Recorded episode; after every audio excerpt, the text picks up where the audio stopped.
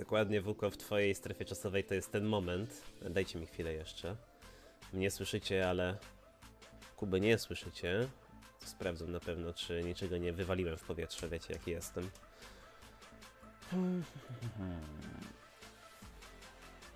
Nagrywanie. Ale powinniście mnie dobrze słyszeć na streamie. Tak jak zawsze. O. Kuba będzie trochę szumił, ale do przeżycia z tego, co, co zrobiłem na słuch, także.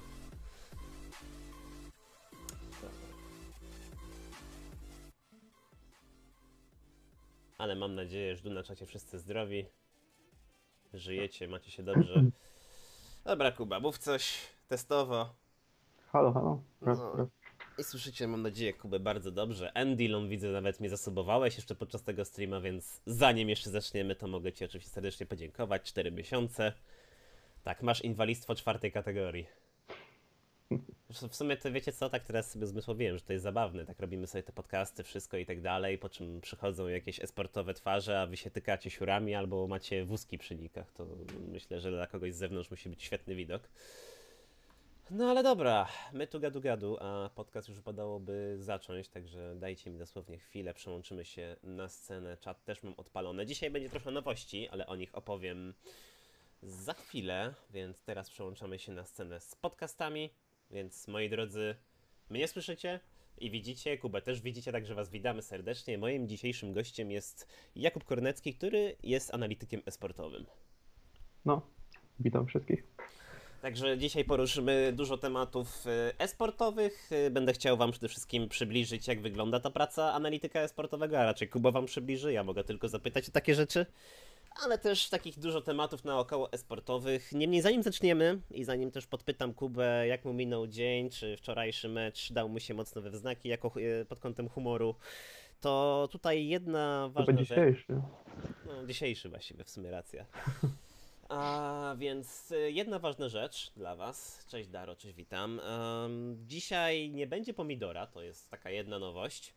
To będzie taka jedna z y, troszeczkę innych rzeczy. I druga sprawa, nie będzie jako takich pytań na koniec. Jeżeli będziemy poruszali jakiś temat, to możecie śmiało zadawać pytania tutaj na czacie w trakcie omawiania jakiejś kwestii. Wtedy, jeżeli właściwie to pytanie.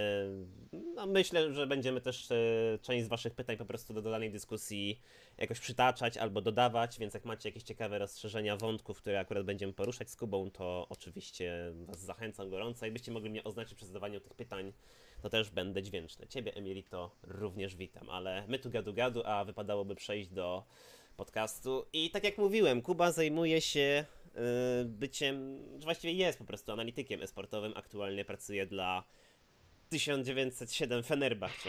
Miałem właśnie dylemat, jak przeczytać tą nazwę, ale myślę, że samo Fenerbahce po prostu Ta, wystarczy. raczej będzie okej. Ale jakbyś mógł, Kuba, powiedzieć, jak, na czym w ogóle polega praca analityka sportowego, bo mam wrażenie tak naprawdę, że wiele osób y, nie wie nawet specjalnie, kto to jest, czym, czym, czy, czy, czym się on zajmuje właściwie w drużynie. Teoretycznie to wiele osób, dużo osób najprawdopodobniej myśli, że to po prostu klepanie tabelek, tak? Mhm. A siedzenie w Excelu godzinami i, i po prostu bazowanie na tym. Ale szczerze mówiąc, jest, jest, jest chyba coś takiego jak podział analityków na Mhm. specjalizacje, gdzie mamy typowych analityków od a, informacji, od data, daty, a, nie wiem jak to przetłumaczyć, a, i mamy też analityków typowo przygotowujących scoutingi. Mhm. I do obydwu, dla obydwu a, dochodzi do tego przygotowania a, czy pod screamy, czy też po prostu pod rzeczy, które, o które zostaną poproszeni. A podstawą są scoutingi, Mhm. czyli dokumenty, które pozwalają przygotować się na, na drużynę, na którą, z którą będziemy się mierzyć gdzieś tam w czasie. A śledzenie screamów, to tego co wiem, nie każdy trener wymaga tego od analityka, ale Mhm. to jest coś, co musi być wykonywane przez analityka. I teoretycznie te wszystkie dokumenty, które, o które zostaną poproszeni, czyli przykładowo to, co my wykony, ja wykonywałem, to jakieś tam dokumenty, prezentacje, które pomagają rozjaśnić zawodnikom typowe pojęcia związane z grą, z, z makro, czy po prostu z, z jakimiś zmianami w grze, typu patch notes, czy, czy jakieś tam a, nowe zagrania, czy piki, które pojawiają się w innych regionach. E, wspomniałeś właśnie o tym podziale, jeżeli chodzi o pracę analityka sportowego. Czy często jest tak w drużynach, że jakby jeden analityk odpowiada za całą tą gamę tych wszystkich kategorii, czy raczej jest tak, że zbiera się kilku analityków do drużyny i oni zajmują się jakby każdy swoją podkategorią? Bo jakby też próbuję tą perspektywę zrozumieć. To, to zależy, bo szczerze mówiąc może dojść do takiego typowego podziału roli. Jeśli masz przykładowo analityków, którzy są na podobnym poziomie, jeśli chodzi o wiedzę i a, doświadczenie, to dochodzi do tego, że po prostu dzielą się pracą, tak? Mhm. Mają jakieś tam określone obowiązki i przykładowo tak jak mieliśmy w Origin, a, dzieliliśmy się tą pracą. Po prostu, a, bo połowie Summer Splitu dołączył do nas Jack, a, który też był analitykiem, tylko że on przez Steamu Liquid, tak, więc miał wiadomo większe doświadczenie. Mhm pokazywał mi na początku jakieś tam a, jego typowe scoutingi, czy jak po prostu on, on to przygotowywał. A, I później się jakoś tam podzieliliśmy tą pracą. A z tego co wiem, w Team Liquid a, było dwóch takich typowych analityków od scoutingów, od patch notesów, od jakichś tam dokumentów. I był jeden, który był tym takim data analitykiem, który no, widziałem co zrobił, bo pokazał mi e, Jack i to było naprawdę coś, coś czym by nie pokardziła żadna drużyna, mhm. tak? Stworzył taki, e, taki dokument, a on chyba zrobił nawet stronę internetową, gdzie ma wszystkie samoaktualizujące się a, statystyki, więc o. to było masakrycznie a, pomocne, z tego co wiem, dla Team Liquid i no, Mm, to są te takie dwa główne podziały, tak mi się wydaje, z tego co do tej pory a, doświadczyłem. Mhm. Ale z tego, co też e, tutaj też warto wspomnieć, że Team Liquid podpisał umowę nie tak dawno z firmą, która dostarcza. Teraz nie chcę skłamać dokładnie z nazwą, ale z firmą, która dostarcza, zajmuje się analizą danych, więc oni też szykują, może nie wiem, czy oprogramowanie, czy jakieś specjalne narzędzia do analizy danych, ale to też właśnie też pokazuje, mi się wydaje, jak, jak ważna jest praca analityka tak naprawdę. No tak. To jest właśnie najprawdopodobniej jako pomoc ich sztabowi, bo z tego co wiem, a Jack, kiedy był w Team Liquid, on zajmował się ogólnie e, scoutingiem dla ich dywizji LoLa, dla dywizji CS-a i bodajże Crash, Clash Royale. Mhm. Więc a, no miał trzy gry, a współpracował ogólnie z innymi analitykami już specjalizującymi się ty, w tych grach. I no, musieli mieć jakiś tam database. No. I ogólnie na tej stronie, z tego co widziałem, były jeszcze właśnie podstrony, gdzie były te właśnie inne gry.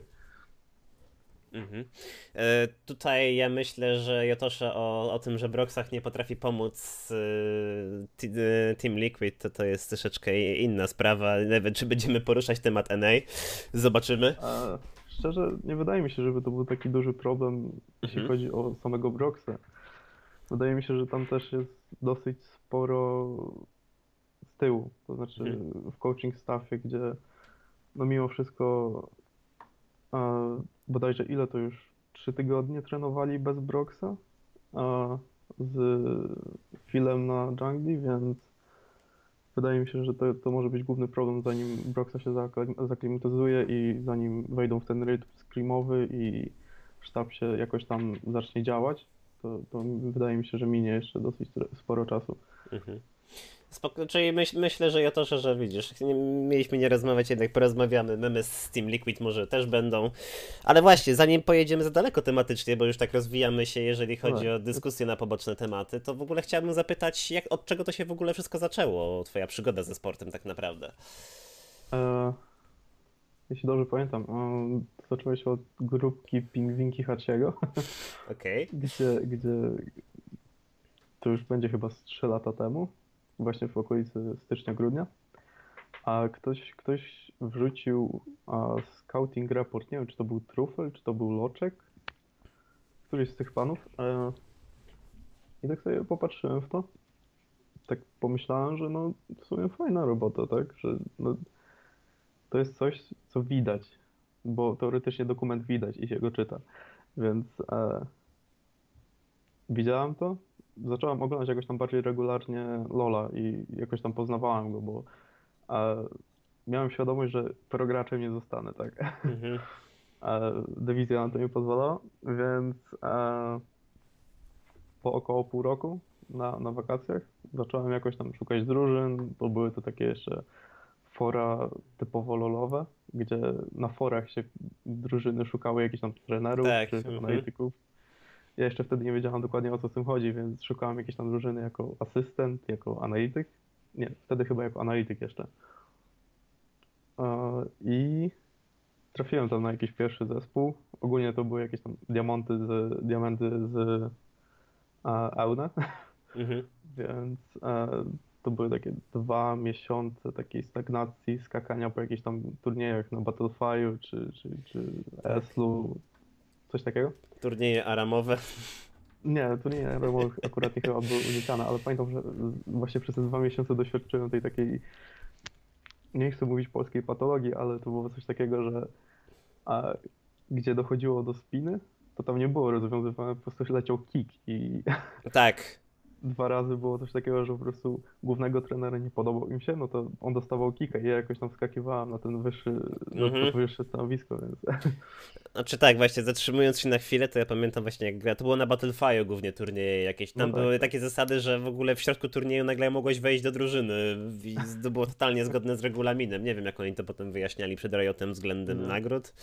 No ale to już inna kwestia. No i właśnie, jesteśmy na etapie, teraz jeśli się nie mylę, turniejów, y, turniejów na Battlefire'u i polskich tak. sklejek. Co było potem?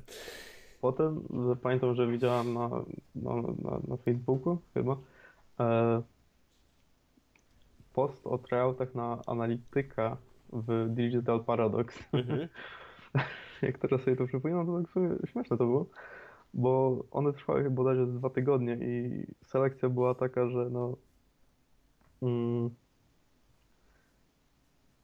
była konwersacja założona z a, trenerem Robertem Seresem Bilskim mhm. i na konwersacji byli inni tryoutujący na analityków. A, I w sumie to było coś takiego, że na sam koniec, jak już miało dojść do wyboru, to po prostu a, ja chyba Navy, Kuba Kupisz, a zostaliśmy wybrani. E, głównie dlatego, że się angażowaliśmy w to i mhm. to było głównie takie dziwne, ale no, byłem szczęśliwy, bo miałem swoją pierwszą taką niby poważniejszą drużynę, tak? Mhm. Mm, no, pracowałem dla nich przez no, Polską Ligę Sportową, gdzie tam nawet już nie pamiętam, które miejsce zajęliśmy bodajże ostatnie. Tak, i to było tak, chyba tak. Tak, chyba tak. A, no, ale pamiętam, że tam w trakcie trwania tej polskiej ligi były pewnego rodzaju dymy, gdzie no, ja z Navy musieliśmy czasami tam stawać jako trenerzy na scrimach, bo coś tam i no, jak teraz na to patrzę, to było dosyć nieciekawe i no, hmm. nieprofesjonalne. Mhm, rozumiem. E, tutaj przypominam też nowo przybyłem, bo widzę, że tutaj parę nowych osób e, przyszło, że sekcja z pytaniami na koniec będzie taka bardziej krótka i mniej rozbudowana. Możecie pytania e, zadawać właściwie już teraz. Także jeżeli jest jakiś temat, który Was zaciekawił chcielibyście go jakoś rozszerzyć, to oczywiście macie ku temu możliwość zrobić to od razu. Nie musicie czekać na koniec podcastu, bo dzisiaj tak troszeczkę czarujemy. No ale właśnie, bo ja tak słucham ciebie i mam wrażenie, że gdyby Digital Paradox szukało nie analityka, a trenera, to dzisiaj byłbyś y, trenerem, a nie analitykiem. E, nie wydaje mi się. Nie? Szczerze, szczerze mówiąc nie, mhm. bo po okresie a, znaczy w międzyczasie w Digital Paradox ogólnie rozmawiałem z drużyną z drugiej ligi meksykańskiej. Okej. Okay ale doszło do sprzedaży slota, a miałem mhm. kontakt z menadżerem, ale on się nie zdecydował, więc, więc nie wyszło. I później chwilę tam siedziałem jako pseudotrener w Mhm. przyrodzie, no, e, kafejka, surfy i tak dalej. E, I tam byłem tym trenerem, tak? E, I ogólnie wtedy był taki okres, bodajże od grudnia do, no do marca, a takiej typowej stagnacji, gdzie No tak. no, nie miałem a, żadnej, żadnej drużyny, która, z którą bym miał jakiś tam dłuższy, dłuższy okres współpracy. Mm. I w sumie wtedy trafił mi się taki dosyć szczęśliwy wypadek, w cudzysłowie, że napisał do mnie a, gość z Korei po prostu, Mhm. bo zobaczył, że pol, polajkowałem jednego tweeta, y, jednego posta od a, Seresa Okej. i napisał do mnie tak z jakimiś tam pytaniami. A jakoś nie miałem problemów z tym, żeby mu odpisywać, więc sobie rozmawialiśmy tak luźno, luźno. I rozmawialiśmy bodajże tak przez 4 miesiące. A, I po tych 4 miesiącach, tak w marcu, mm, on dołączył do indonezyjskiej drużyny, do Bigetron Esports i w pewnym momencie po prostu dowiedział się, że no, ja nie mam drużyny. A fajnie by było, jakbyśmy sobie popracowali razem, tak? Mhm. A więc po prostu zapytał swojego, nie pamiętam czy to był trener, czy wtedy zapytał właściciela, czy po prostu nie szukają analityka. No, ja wtedy sobie powiedziałem, że, bo byłem bodajże w drugiej klasie technikum, Mhm. powiedziałem sobie wprost, że póki co to jest dla mnie hobby, mm, nie szukam zysków, tak? Że jestem bardziej skierowany na to, że fajnie, doświadczenie, które może jakoś tam zaowocować w przyszłości. To jest coś, co aktualnie chyba jest zapominane, że doświadczenie na samym początku jest ważniejsze od zysków i Mhm. a, wydaje mi się, że to, to powinno wrócić, ale a wracając to no, skontaktowałem się z nimi, porozmawiałem z właścicielem, menadżerem i po prostu dołączyłem do nich na zasadzie takiej, takiej że no, ja im będę wysyłał scoutingi, tak? Aha. a nic więcej.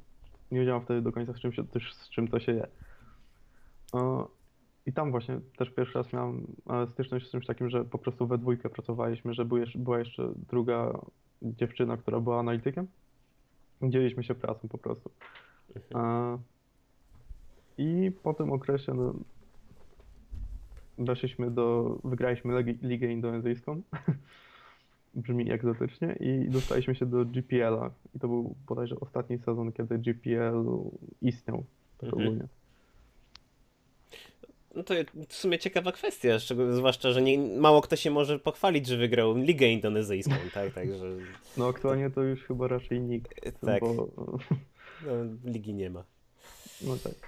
E, tutaj wspomnieliśmy o całej samej pracy analityka, tak będziemy też troszeczkę skakać od tematu do No tak, tematu, ale tutaj też e, e, Giorgio Ulani fajne pytanie zadał i ja też troszeczkę je rozszerzę, bo mówiłem o tym wcześniej jeszcze z tobą, zanim zaczęliśmy podcast, o narzędziach, jakich używają analitycy. I ja chciałbym cię spytać o takie najbardziej podstawowe, jakich używasz e, podczas swojej pracy, natomiast tutaj jeszcze jest pytanie takie rozszerzające, jakich narzędzi używasz do wizualizacji danych? Power BI, Tableau, coś innego. Mi te nazwy nic specjalnie nie mówią, nie wiem, czy tobie coś mówią? Szczerze nie. To- też chodzi o to, że w pewnych sytuacjach po prostu najprostszą opcją są no, najprostsze przyrządy, tak? Mhm. A zawodnicy nie są jakoś, jak- jakoś tam super e, zapoznani. Wiadomo, jeśli chodzi o wizu wizualizację, to jeśli jesteś w stanie stworzyć jakiś dokument, który będzie e, w stanie zwizualizować pewną rzecz w dobrym stopniu, to jest ok, ale jeśli to jest pracochłonne, czy tam może nie być tak łatwo przyjęte jak inny sposób, to no, nie ma też sensu tego forsować. Mhm. A sam osobiście korzystam głównie z tych tych e, z tych dokumentów, które mam w arkuszach Google, tak?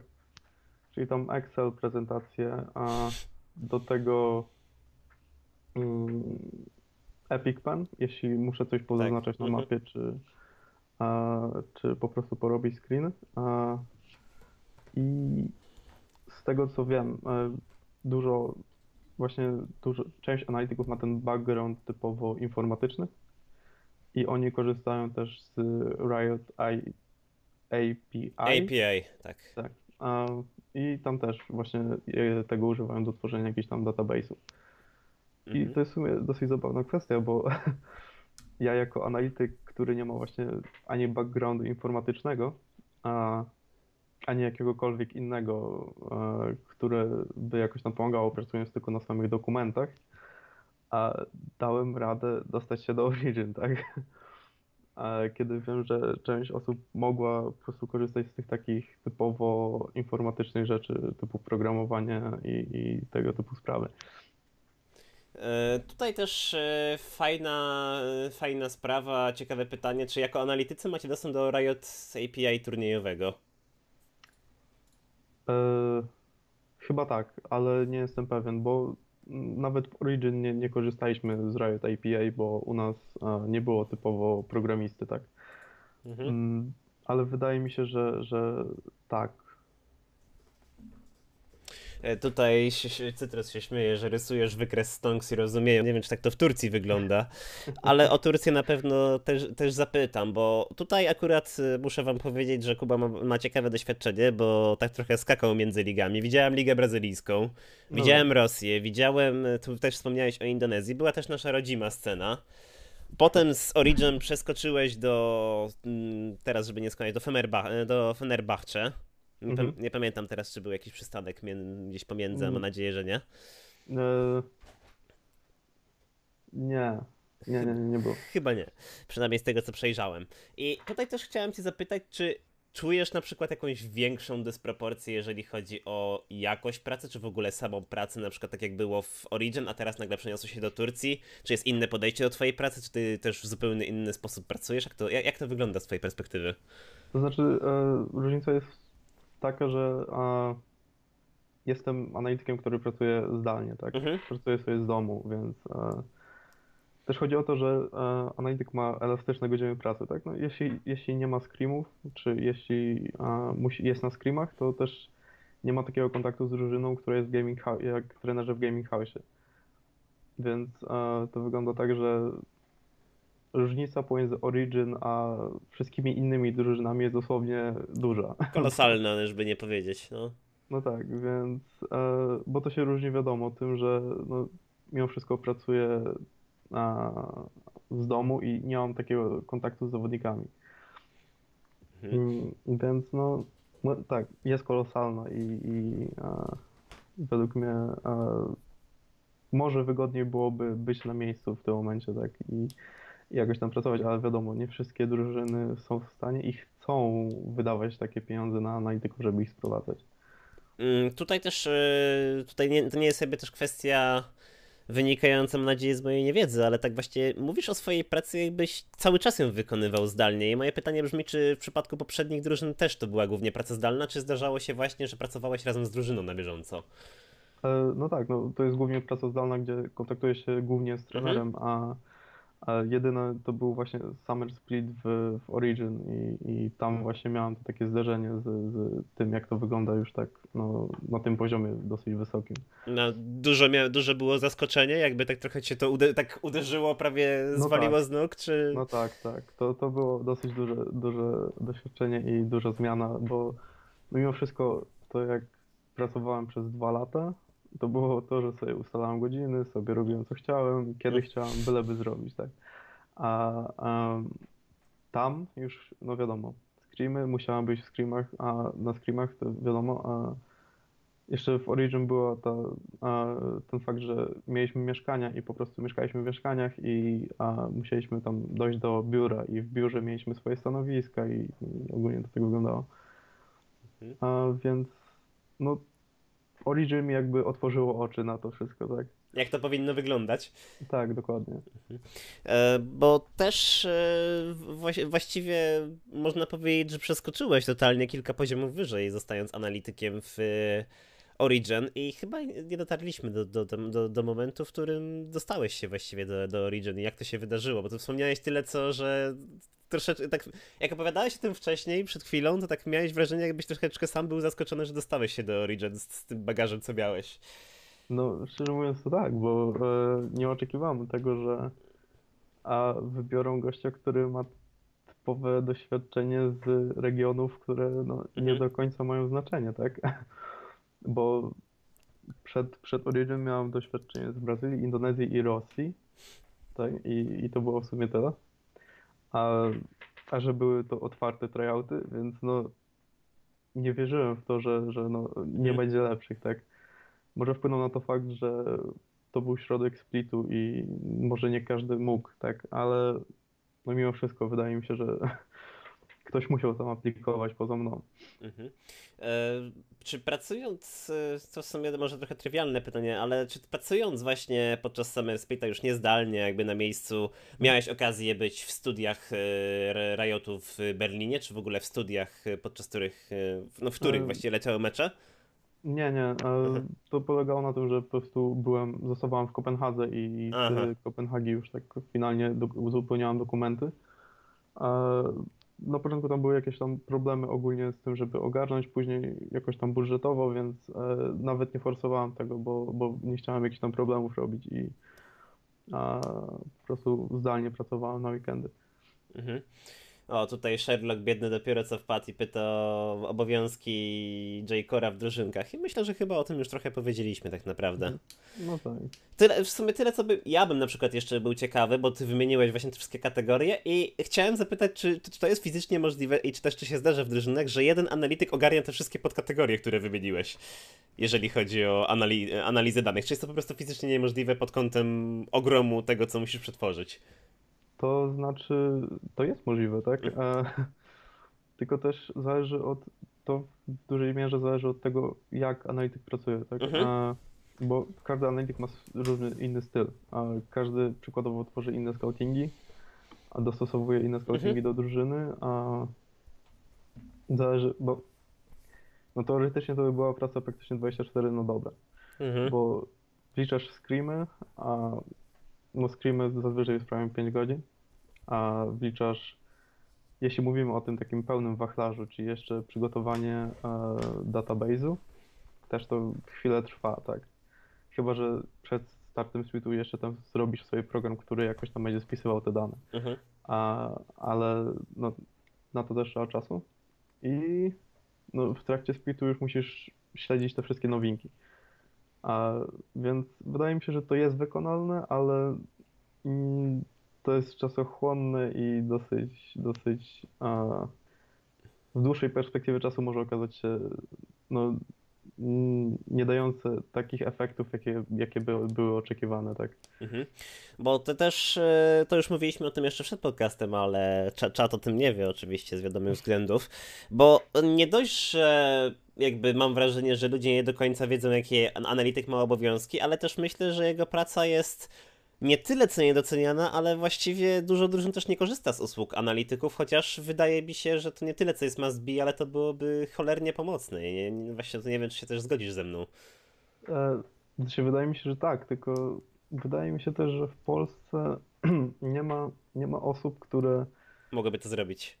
mogłyby to zrobić i nie ma osób, które do końca wiedzą, jak współpracować z analitykiem, tak? Mhm. Mm, Bo w dużej mierze to jest takie, no okej, zrób mi scouting na wtedy i wtedy, ewentualnie dorzuć to i to. I to raczej na tym się kończy. Ze swoich doświadczeń wiem, że no, to było tylko klepanie scoutingów, ale w Mhm. Polsce to na niczym więcej nie polegało. Więc e, wydaje mi się, że też analitycy nie są do końca, e, to znaczy analitycy nie mają skąd czerpać, tak? Mhm. Więc analitycy robią to, co uważają za słuszne, a jeśli trener zobaczy to, to nie zawsze da feedback, który będzie jakiś tam pomocny. Bo mimo wszystko trener ma na głowie jeszcze drużynę, więc nie może jakby niańczyć analityka i analityk już powinien to wiedzieć, ale analityk nie wie, bo nie ma skąd. No ale takie tak, błędne koło. no tak jak mówisz, to tak trochę się ma wrażenie, że i trener i analityk w takiej sytuacji są trochę jak takie dzieci błądzące we mgle. Tak E, naprawdę. Zależy. Y, O trenerach, no nie będę mówił, że są dziećmi we mgle, bo trenerzy mają całkowicie inną rolę od analityka. I większość trenerów jednak ma jakieś tam doświadczenie, bo teraz w każdej drużynie jest trener, a więc widzą i uczą się od siebie. Mhm. Ale w Polsce nie masz analityków. Hachiman był analitykiem, aktualnie jest coachem. Trufel był analitykiem, aktualnie pracuje w Polsacie. A Loczek był analitykiem już nie jest analitykiem, nie wiem co się z nim dzieje. WoW chyba też przez chwilę był analitykiem, mm, więc innych analityków szczerze mówiąc nie, ko- nie kojarzę z Polski. A, może jacyś tam się pojawiają gdzieś tam za granicą, ale to jest właśnie ten problem, że w Polsce nie ma analityków, tak, tak wprost. Mhm. No ale też, mi, się- no, te- też tak mi się wydaje właśnie, że to jest spowodowane tą małą świadomością, bo tak jak dużo osób właśnie myśli sobie o drużynie, to okej, mają tych zawodników, trenera, tam jakiś tam sztab, ale ten analityk esportowy to takim nie do końca dzwoni gdzieś tam, gdzieś tam w uszach, jeżeli chodzi o tą rolę, że powinna być w ogóle w drużynie. To znaczy też chodzi o to, że część drużyn idziemy w stronę profesjonalizacji ligi, tak? Mhm. Więc zawodnicy i trenerzy mają pensje, więc też wypadałoby teoretycznie analitykowi też dać. I to jest właśnie to, co przedtem mówiłem, że e, teraz dochodzi do tego, że no, zysk jest ponad doświadczenie, tak? Więc jeśli e, w Polsce pojawia się analityk i on widzi, że wow, jest Polsat, jest studio, jest profesjonalna liga, jest drużyna Akademia LED, tak? a i on chce iść do drużyny, to on też prawdopodobnie oczekuje jakiegoś zysku. Mhm. Nie znajdziesz analityka, który, no prawdopodobnie znajdziesz, ale ciężko będzie a, znaleźć takiego analityka, który po prostu przyjdzie i powie, że ok, będę dla was robił, ale w sumie to tak dla doświadczenia. Chyba, że dostanie ofertę z drużyny, która, która ma w swoich szeregach jakiegoś trenera, który jest doświadczony, który będzie mu dawał feedback. To wtedy według mnie, jak na start, to jest dosyć dobra opcja. Ale też e, pamiętam, raz chyba Delor napisał na Twitterze, czy, czy, czy gdzieś tam, mm, że w Polsce nie potrzeba trenerów, a, e, analityków, bo w sumie a, no, wystarczy trener, bo trener robi większość rzeczy, tak? Nie, nie chcę mówić, więc e, nie pamiętam, czy to tak było, czy, czy jakoś Mhm. inaczej, więc jeśli coś pomyliłem, to przepraszam. E, więc w większości przypadków w Polsce wie, drużynom i zawodnikom wydaje się, że wystarczy trener. Nie wiem, czy to zależy też od profesjonalizacji ligi, czy od czego, ale może, może, e, może po prostu tak to wygląda tutaj i takie są preferencje. Tego co wiem, w Hiszpanii drużyny chyba mają analityków. Wiem, że Giants ma head coacha, strategic coacha i a, analityka. Więc mm, wydaje mi się, że no, analityk jest wartościowy, ale też drużyna musi potrafić korzystać z analityka. Mhm. Myślę, że w, myślę, że też yy, w Polsce, tak jak wspomnieliśmy wcześniej, jest ten problem po prostu, że nie mają skąd czerpać wzorców i to jest takie troszeczkę, że nie dość, że nie mają wzorców, no to jeszcze myślę, że same drużyny też niespecjalnie skorzystają z yy, funkcji analityka i się robi takie trochę błędne koło w tym momencie, przynajmniej jeżeli No chodzi tak. o nasze polskie podwórko. No tak, bo mieliśmy tę Akademię Trenerów, mieliśmy, e, no teoretycznie Hachi był, Mhm. ale Hachi nie zostawił po sobie analityków. Hachi pozostawił po sobie trenerów. Więc e, tu jest to właśnie błędne koło, o którym wspominasz, że analitycy mogą próbować, tylko że problem jest taki, e, że ja skakałem po regionach i poznawałem nowe osoby, nowych trenerów i nowe jakby środowiska, w których nie miałem jakiegoś tam problemu, żeby się zaadaptować, żeby po prostu ogarnąć feedback, bo jeśli się zapytałem, to dostawałem odpowiedź. A wydaje mi się, że osoby, które się trzymają i chcą być analitykami w Polsce, będą w jednej drużynie, a może coś im nie pójść, bo wiadomo, są na początku, więc coś im nie pójdzie. I prawdopodobnie wtedy leci rezygnacja, bo oni nie będą patrzeć na tą szerszą perspektywę, że mogą pójść do zagranicznej drużyny, tam mogą kogoś poznać. Tam mogą zrobić sobie networking, tam mogą z kimś porozmawiać, mogą sobie rozwinąć jakieś tam a, zdolności, czy po prostu udoskonalić swój scouting. I Mhm. po prostu wtedy mm, z tego wszystkiego, z tego wszystkiego, że po prostu trzymają się ściśle Polski, może wynikać to, że nie mamy też analityków. Bo wydaje mi się, że polska scena nie jest dobra dla osób, które szukają rozwoju właśnie w tym kierunku. Mm, no to jest akurat. To jest akurat ciekawa teza, bo wydawałoby się, że na tle dużo się mówi o tym, jak y, bardzo polska liga jest rozwinięta, często się ją porównuje do niemieckiej ligi, hiszpańskiej, A tak jak właśnie teraz z tobą rozmawiam, to może bym nie y, użył określa, słynnego określenia 100 lat za murzynami, jak to kiedyś y, można było często słyszeć, ale że mamy pewne solidne braki tak naprawdę. E, mm, solidne może nie, ale na pewno jakieś braki są, tak. Mhm. To jest trzeci sezon Ultraligi. W sumie już były cztery, licząc zerowy. E, więc wydaje mi się, że to idzie wszystko w dobrą stronę, jak najbardziej, ale e, też no, w porównaniu z niektórymi innymi ligami nie wszędzie, nie wszędzie jesteśmy tak, tak wysoko rozstawiani, jak, jak nam się wydaje. Mhm. I często no, jesteśmy na swoim podwórku. Mierzymy się z drużynami ze swojego podwórka, tak? Więc ten poziom nie jest aż tak widoczny. A różnicę zobaczymy dopiero na EU Masters, gdzie, gdzie no, już dojdzie do tej styczności z innymi regionalkami. Ale I... chyba. O, kontynuuj, no. sorry, sorry. Nie, nie, mów. Dobra. E, tutaj e, też chciałem podać jako przykład e, Mad Lions, które przyszło z Ligi Hiszpańskiej do, do Leca i naprawdę sobie nieźle radzi. Myślę, że też wiele osób też e, tego, może nie tyle, co się nie spodziewali, ale na pewno jest to miłe zaskoczenie, że drużyna z Ligi Hiszpańskiej tak szybko się zaaklimatyzowa zaaklimatyzowała w te jakby warunki lecowe, że się tak wyrażę. No tak. E, właśnie chodzi o to, że jeśli na to popatrzymy, tak, e, teoretycznie żaden Polak tak z buta mhm. nie wszedł e, do Leca. Bodajże chyba Inspired wszedł tak no, po pokazaniu się u nas na regionalce, tak. I większość składu roku w tamtym splicie, e, które okazało się być boskim odnalezieniem, znaleziskiem, a to jest jedyny roster, który się tam dostał z Polski. A poza tym zawodnicy z Polski lądują w akademiach czy w Hiszpanii. No, Dlaczego? Też... Dlaczego? Bo właśnie z tych regionów, e, z tych regionalek łatwiej się wybić, tak? Z Polski możesz, właśnie to jest to takie, że masz, masz Polskę, Hiszpania, Francja, Niemcy i wtedy Lec. Nie masz, że Lec i a, wtedy, w sensie Polska i wtedy Lec. Bo teoretycznie z Polski możesz wyskoczyć dopiero do Europy, Mhm. A chyba, że jesteś w akademii, tak jak to było właśnie z tym e, składem Rogue, który teraz jest w Lecu. W sumie to jest ciekawe, bo tak właśnie, to już tutaj się powtarzam, ale właśnie wiele ludzi zachwala. Tutaj też Arkores się śmieje, że polska liga rozwinięta, ale tak właśnie też mam, mam wrażenie, że dużo ludzi brakuje tej świadomości, że tak naprawdę polska liga to jest taki bardzo często przystanek, żeby pójść gdzieś dalej. Zresztą świadomość, jakby sam fakt tego, że ludzie z polskiej ligi idą na przykład do akademii jakiejś drużyny, a nie do głównego składu, to też myślę, że wiele mówi o tym, że jednak ta przepaść jest, istnieje i trzeba sobie z niej zdawać sprawę.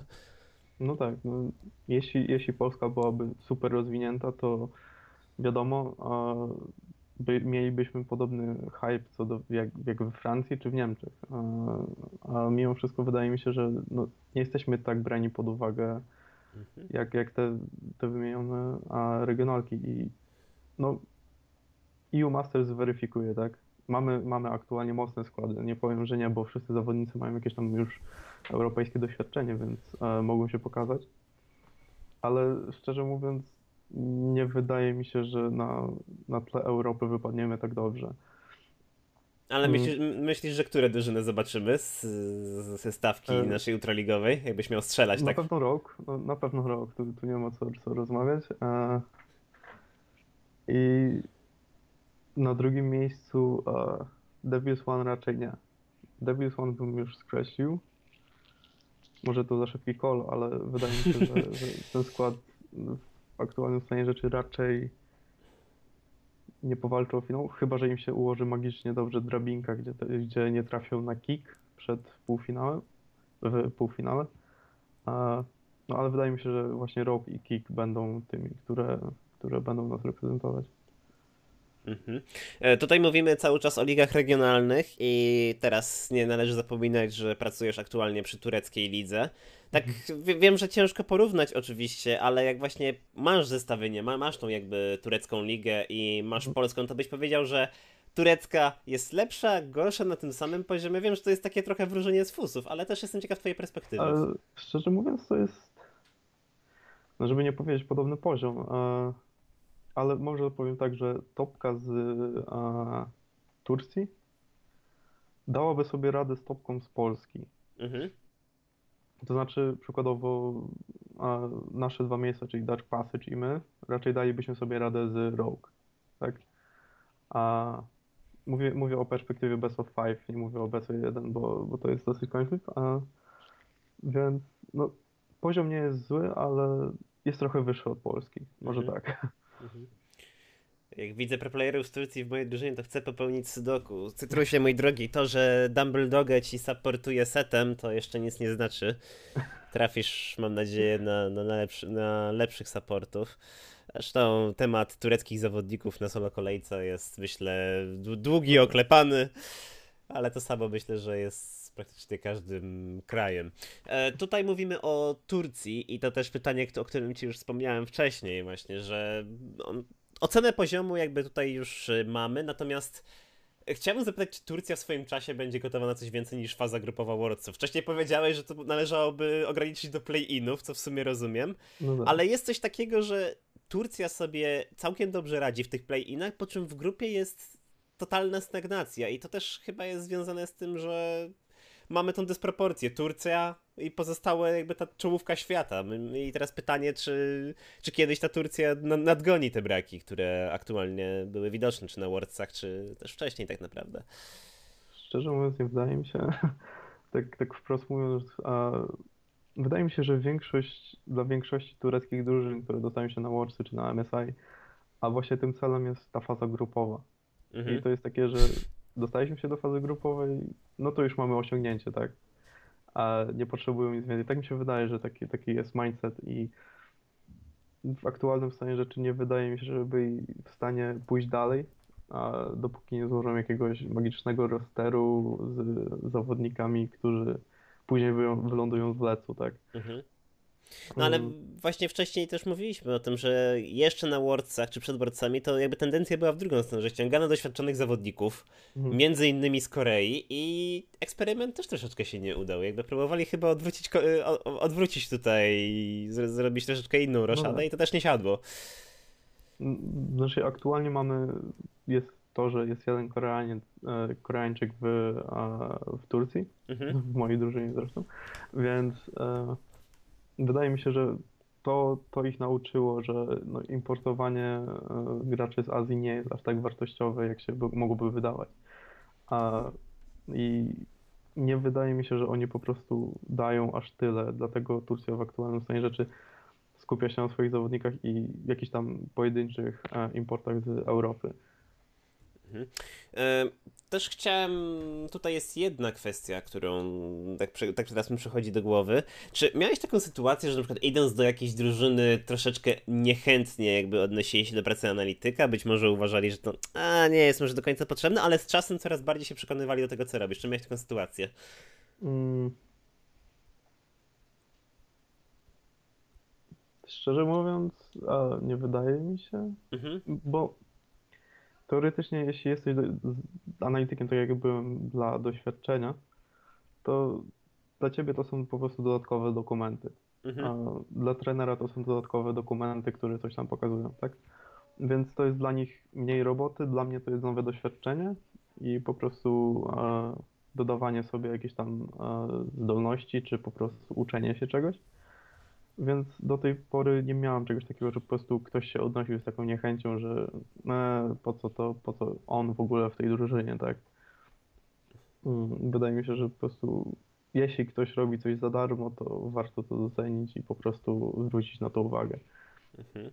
E, Wspomniałeś o tym, jak e, właściwie zupełnie przypadkowo potoczyła się Twoja kariera, jeżeli chodzi o bycie analitykiem, ale mnie też na przykład ciekawi, bo tutaj skupiłbym się na aspekcie jakby jak zostać analitykiem i zacząłbym od tego, że właściwie tutaj jest Polska, Brazylia, Turcja, Indonezja, Rosja, to tak moglibyśmy latać od kraju do kraju i co spowodowało, że właściwie dostawałeś się niekiedy do tak egzotycznych lig, czy to była właśnie taka poczta pantoflowa, na zasadzie ktoś Cię polecił, czy gdzieś Aha. nie wiadomo gdzie szukałeś na przykład ogłoszeń na temat tego, że szukają analityka, bo jakby to, to mnie ciekawi też. To było i to, i to, tak szczerze mówiąc, bo e, pamiętam, że do Brazylii, do e, drużyny z, e, z brazylijskiego Challenger Series, jakby to też był taki szczęśliwy traf, bo to można nazwać desperacją. Okay. Na Facebooku zacząłem pisać do, po prostu do drużyn wprost, na fanpage, czy nie szukają analityka, wysyłałem link do CV, tak? Które wtedy jeszcze nie było takie szerokie, więc i wtedy właśnie odpisało mi to WP Gaming, a że akurat nie, e, to był czerwiec, a koło początku czerwca dowiedzieli się, że będą grać w, w, w tej właśnie lidze, bo wygrali kwalifikację. I wtedy mi odpisali po prostu. Czyli teoretycznie tam, gdzie nie odpisało mi kilkadziesiąt drużyn, oni mi odpisali jako jedyni. I zostałem z nimi na cały Summer Split, tak. Później polecił mnie znajomy jednemu trenerowi, tam też chwilę byłem i później znowu. I następną drużyną było Origin, więc no, to było trochę szczęścia i później już jakieś polecenia, tak. Ja myślę, moi drodzy, że jeżeli chodzi o dymy na streamie, to też musielibyście nam pomóc. Tutaj widzę, Piotr Zar subskrybował Dziękuję, oczywiście. E, przypominam, że pytania możecie zadawać cały czas w trakcie trwania tego podcastu. Jakby tą sekcję z pytaniami zrobimy oczywiście na koniec. Niemniej na razie to jest takie, wiecie, luźne wymienianie się myślami. No i też jak wam coś przyjdzie fajnego do głowy, to też zawsze jakieś tematy y, możemy rozwinąć. I tutaj mówimy właśnie o Brazylii, mówimy o tych y, różnych regionów. A ja bym cię spytał, czy masz jakiś taki region albo drużynę marzeń, w której chciałbyś pracować jako analityk, że patrzysz na... Bo może być dowolny, to może być LCK, może być LCS, LAC, czy jest taka drużyna, w której chciałbyś pracować, tak? Że byłoby takie twoje top 1, spełnienie A... marzeń. Szczerze mówiąc, nie wiem. E, pamiętam, że kiedyś chciałem w Korei pracować, w jakiejś drużynie koreańskiej, ale nigdy nie miałem sprecyzowanej takiej, no tam bym chciał na pewno. Mhm. Zawsze jakoś tam lubiłem Genji, czy tam SSG kiedyś tam, więc pewnie ta drużyna, mhm. chociaż nie jestem pewien. Ale jak mówię, no dla mnie to jest po prostu praca, tak? Nie mam czegoś takiego, że przykładowo, jeśli by mnie wzięła jakaś lepsza drużyna, to prawdopodobnie zostałbym z nimi do końca swojej kariery. No tak. Więc raczej bym się skupił na tym, że każda drużyna to każde nowe doświadczenie i to są nowe osoby, nowe, nowe środowisko z którego coś tam można wyciągnąć i to jest po prostu dla mnie najważniejsze. Mhm. I tutaj też, e, bo będę chciał już powoli też zamknąć ten temat jakby rekrutacji, czy jak zostać analitykiem. Czy miałbyś jakieś porady albo właściwie jakby na bazie swojego doświadczenia już trzyletniego, jeśli się nie mylę, dobrze liczę, chyba dobrze liczę. Około, dwa i pół. Około, no. E, to czy na bazie swojego doświadczenia byłbyś w stanie na przykład dać jakieś rady albo jakbyś tak, jakby to, miało być coś przyjść takiego pierwszego, jakaś taka pierwsza myśl, co byś poradził osobie, która powiedziała, ok, chciałbym zostać analitykiem e-sportowym, z czym to się je? E, na pewno potrzeba pewności siebie. Mhm. Jeśli, jeśli zaczynasz na tą, tą przygodę, to na pewno musisz być pewny siebie i pewny tego, co reprezentujesz. Bo reprezentujesz cały czas siebie. Wszystkie dokumenty, które tworzysz, wszystko to, co piszesz, to, co przedstawiasz, bazuje na twojej wiedzy i na tym, co widzisz. Więc no, analizujesz to. A, I jeśli jesteś w stanie to pokazać, a być pewny siebie i po prostu uzasadnić, że będziesz wartościową częścią zespołu, to uwierz, że naprawdę dużo osób a, to polubi i jeśli zobaczą, że to naprawdę jest wartościowe i ty swoją pewnością siebie to pokrywasz, to raczej nie powinno być większych problemów. Wiadomo, hmm. szczęście też trzeba mieć. No tak. Zresztą no ja sam o co, co, coś o tym wiem. Tutaj, kto tutaj jest ze mną dłużej, też o tym wie. E, tutaj jak rozmawiamy o LCK, tak wspomniałeś, nazwałbyś to swoją ulubioną ligą, którą oglądasz w wolnym czasie? Czy jest jakaś inna liga, która głównie pochłania? Oczywiście turecka wiem, że na pewno pochłania twoje interesy. A czy masz jakąś swoją ulubioną ligę na chwilę obecną, którą... E, powiedziałbym, że LCK, tylko że też e, wczesne godziny LCK e, nie są moimi e, ulubionymi. E, więc tam czasami pominę ten pierwszy, drugi mecz, czy no, jeśli są jakieś obowiązki typu scouting przed screamami, to też pomijam te mecze, ale lubię oglądać LCK ogólnie. I mhm. wydaje mi się, że, że no, to jest przyjemna liga do oglądania, zwłaszcza pod względem makro. Powiem ci, Kuba, że pocieszę cię, my tutaj z Cytrusem właśnie pracujemy przy Prowiu i testy w Korei zaczynają się o 5.30 rano, także jakbyś chciał się za zamienić, jeżeli chodzi o godzinę. Tak. Znaczy zaczynają się o 9.00, to chętnie, no się, do, chętnie się dogadamy. Nie, to nie moja bajka. Wstawanie o 9.10 jest w porządku i mi to pasuje. Mon, tak, Monka to z Cytrus. Wiedzą, o której pracujemy. Nie, nie, nie, żebyśmy gadali o tym na Discordzie. Ale tak już całkowicie poważnie, mm, przechodząc do tego tema do tematu. Teraz mi to wyszło z głowy właśnie przez teraz y, tej żarty. Ale mhm. czy jest coś szczególnego, co byś, y, co, co jakby dostrzegasz, jeżeli chodzi o LCK? Coś, co wyróżnia je na tle innych lig? Bo nam się być może to wydawać oczy, oczywiste, osobom, które oglądają na, na co dzień, ale właśnie dużo osób wychwala LCK, nie? Czy nawet właśnie podaję jako przykład dla innych i czy, czy jest coś takiego w LCK, co jest szczególnie dla ciebie, ma jakiś szczególny urok albo powoduje, że okej, okay, to jest faktycznie zarąbista liga, uwielbiam ją oglądać? To znaczy, na pewno w LCK wszystko jest bardziej przemyślane e, i bardziej wykalkulowane, jeśli chodzi o, o strategię. Mhm. Nie mówię o mikro, bo nie lubię też sam wspominać o mikro, bo też to nie jest jakby e, moja działka ale jeśli chodzi o makro, jeśli chodzi o rotację czy specyficzne zagrania, to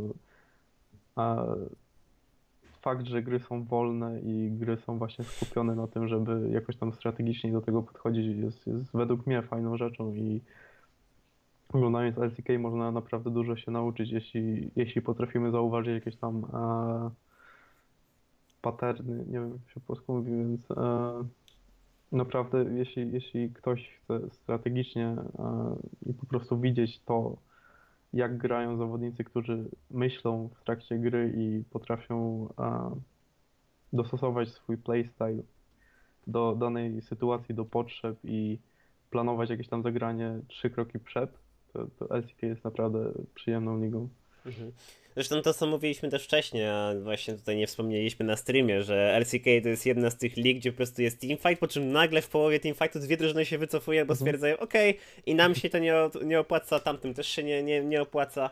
I właśnie to też Cytrus mówi, że w LCK brakuje młynu, ale właśnie mi się wydaje, że to wynika z tego, że po prostu drużyny grają o wiele bardziej przemyślanie, powoli, no powoli tak. właściwie i unikają raczej niepotrzebnych walk. To znaczy ten problem, problem może być to, że grają za powoli, że, że one są, te kroki są przemyślane, ale one nie są na tyle dynamiczne, na ile powinny być.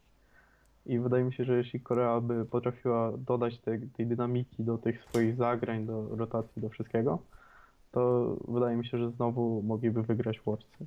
Mhm. Ale wydaje mi się, że to był też główny powód, dla którego FanPlus Phoenix wygrało mm, tak. Bo no po tak. prostu też po, pokazali, że potrafią grać bardzo agresywnie i Koreę po prostu mhm. zjadali pod tym kątem, mi się wydaje. Zresztą to... tam, była, tam była ta właśnie różnica, że e, FanPlus grało szybko, grało agresywnie, grało e, pod kile, ale też właśnie kontrolowało te takie typowo makro zagrania. Mhm. Zresztą Europa też dzięki temu wielokrotnie pokazała Korei, że okej, okay, tu jest nasze miejsce, sorry, wy jedziecie do domu, my zostajemy. Właśnie G2 to robi cały czas, więc e, od zeszłego roku widać, że G2 gra agresywnie, gra szybko, gra no, praktycznie na, na, na ostrzu noża, ale oni wiedzą co robią i potrafią to e, do tego dołożyć to makro przygotowane. Mhm.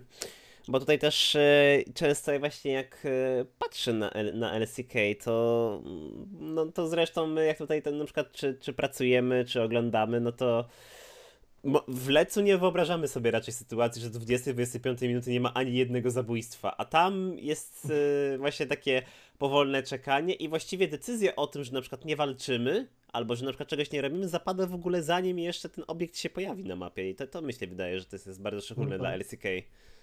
No, to, jest, to jest właśnie to, że oni, oni myślą o tym, co się może stać, oni kalkulują te, te e, scenariusze, które mogą się pojawić, tak.